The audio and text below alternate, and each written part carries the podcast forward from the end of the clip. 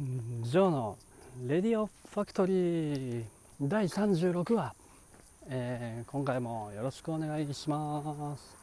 どうもどうもジョーです、えーこのラジオでは、えークリエイティブな人生を送るためのラジオをテーマに、えー毎日最近毎日頑張って、えーそうですね、まあ、クリエイティブティビティを発揮しながら、えーっと自由な人生経済的独立を、えー果たす人生を目指している人に、え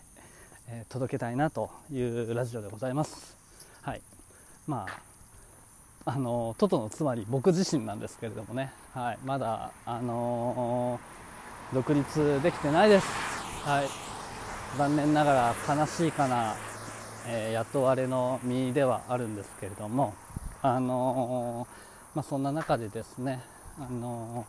まあ、人から言われた、えーことを淡々とやるんではなくて、はい。えー誰かにこう雇われている身として生きていくのではなくてですねなんかこう自分の、えー自由と責任のもと、えーまあ、意思を持った人生というかなんだろう、まあ、僕の場合はこうスローライフを目指してるんですけど、えーはい。まあ、そこに向かってですね、まあ、いろんなクリエイティブなコンテンツを作りながら僕も、えー過ごしている人間の一人なので、まあ、ちょっとどんな風に、えーやっているのかみたいなところの、えー、とノウハウとか気づきをちょっとご紹介していけたらなというふうに思います。で今日のテーマなんですけど、あのーこれは僕の永遠の苦手意識かもしれません、えー思考力がテーマです。思考力を高めるためにはどうすればいいのか。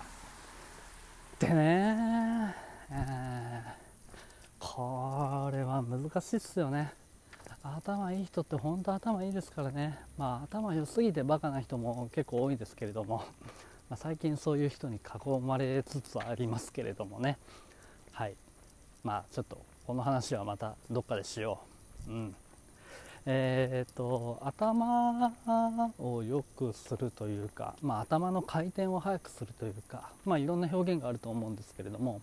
あのーちょっとここでお伝えする内容としてはこうロジカルシンキングとか、えー論理的思考みたいなところとはちょっとずれるずれるというかあの性質が話の性質が異なるんじゃないかなとは思うんですけれども、はい、まあどうやってこう思考力が高められるかっていう話をしていきたいと思います。でえーっとですね。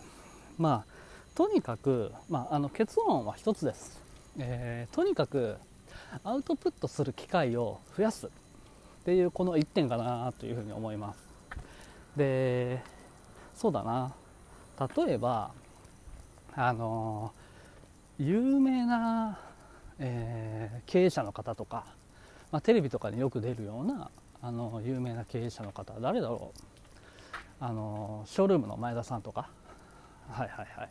そうですね。あとはなんだろう。あニュースピックスで出てるあの落合先生とか。あのそうだ。えー、なんだっけ。えー、っとオリラジの中田さんとか、はい、金婚の西野さんとかまあ、あのだ だんだんだんだんあの芸人になっていきましたけど。ああいう人たちってこう露出が多いですよね。でテレビとかあのメディアとか、えーインターネットで自分で配信したりとか、まあ、YouTube やったり、えーインスタやったりブログやったり Twitter やったり、まあ、いろいろこうメディアを駆使しながら自分自身でも発信してで、えー、とマスメディアからもあのオファーが来てみたいなところでこう自分自身のこう考えとかあの意見みたいなものを、えーアウトプットする場っていうのが結構多い人たちはやっぱりこうそれなりに日々考えながら生活している時間がとても長くなるので必然的にこう思考力が高まるというか頭の回転が速くなるっていうことが往々にしてあるんじゃないかなというふうに思っていますのでまあそうですね、あのー、やり方としてはあの強制的にアウトプットの場を多く持つっていうのはあの一つややり方として正しいんじゃないかなというふうに思ってます。でそうだな。僕の例で言うと、えー、今ブログサイトを、えっと7サイトほど、まあ、立ち上げてまあ、塩漬けにしてるものもあればちゃんと運用してるものもあるんですけれどもまあ一旦アウトプットの場としては7本の、えー、ブログサイトがありますと。であとはあのツイッターをまた最近こうコツコツと始めてみようかなと思って、えー、っとやっているのとあとインスタグラムですね。インスタグラムもえっとまあ、このジョーコロニーワックスラボラトリーと連動してるえー、アカウントが1つと、まあ、そこではあのノート術のインスタを上げてるんですけれども、はい、ノートとか本とかですね。あともう1つが、えっと、趣味でやってる家庭菜園の、まあ、トマトとかの写真をですねあのちょっと上げてたりとかするんですけど美味しそうとかってたまに言ってもらえるんで結構嬉しいですよ。はい、まあ、そんなのをやってますと。あとはこのラジオトークですね。あのラジオ配信で自分の意見をこうまとめてあの発信したりとかもしていますしあとそうだそうだ。ちょっとあの順番が前後しちゃうんですけど家庭菜園の、えっと、YouTube 動画みたいなものも、ね、今これは週に1本ですかね発信してたりとかしますと、うん、まあ僕個人でもあのこれだけのアウトプットの場をまあ SNS とか、えー、インターネットとか使えばですね結構あのー、作れることはできますと。でこれを、まあ、どれぐらいの頻度で、えー、どれぐらいこうちゃんと定期的に、え情報発信をするか。でこれを毎日コツコツやってる人っていうのはやっぱりこう思考力が自然と必然と高まってくるんじゃないかなというふうにも思います。あとはそうだな、あのー、さっき申し上げたようなインターネット系の、えー、アウトプットの場合以外にも、えーと、ノートでぼんやり考えてみたりとか、まあ、そういうことも、あのー、していますね。でまあ、こういうふうにして、えーと、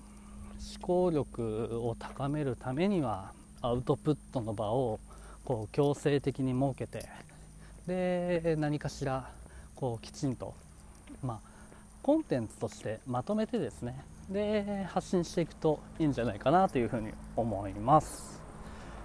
えー、まあ、最近はやっぱりこういうやり方を僕はあのー、用いてはいますけれども、あのー、以前はやっぱりノートにこう考えをまとめるみたいなことをコツコツとやってた時期が20代の頃は多かったですね。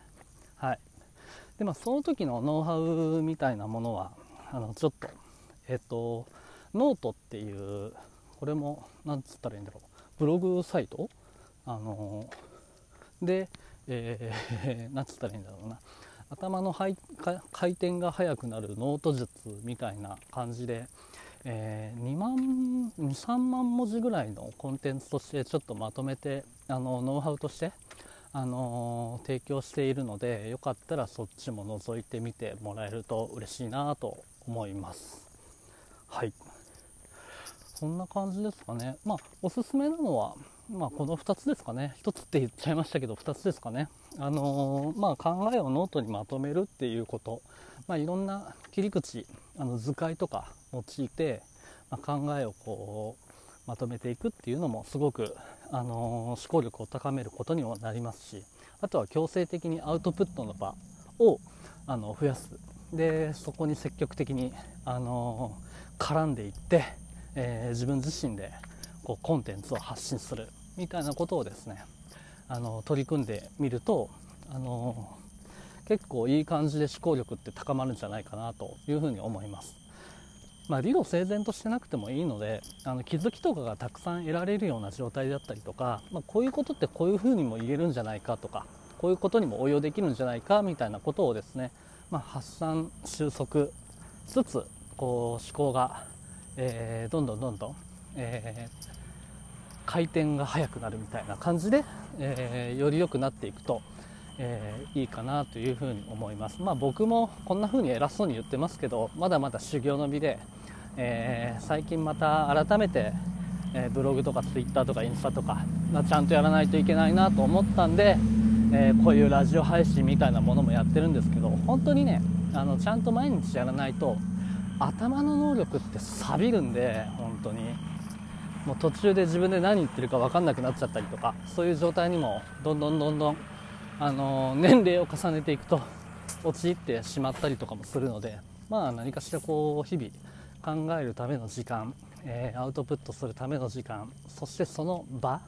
みたいなのを意識しながらこう日々を過ごしていけるといいんじゃないかなというふうに思います。はい。まあそんな感じですかね。じゃあ今日のところはこれにて、はい。まあ、思考力を高める方法みたいな感じでお伝えをさせていただきました。ではでは以上でした。ありがとうございました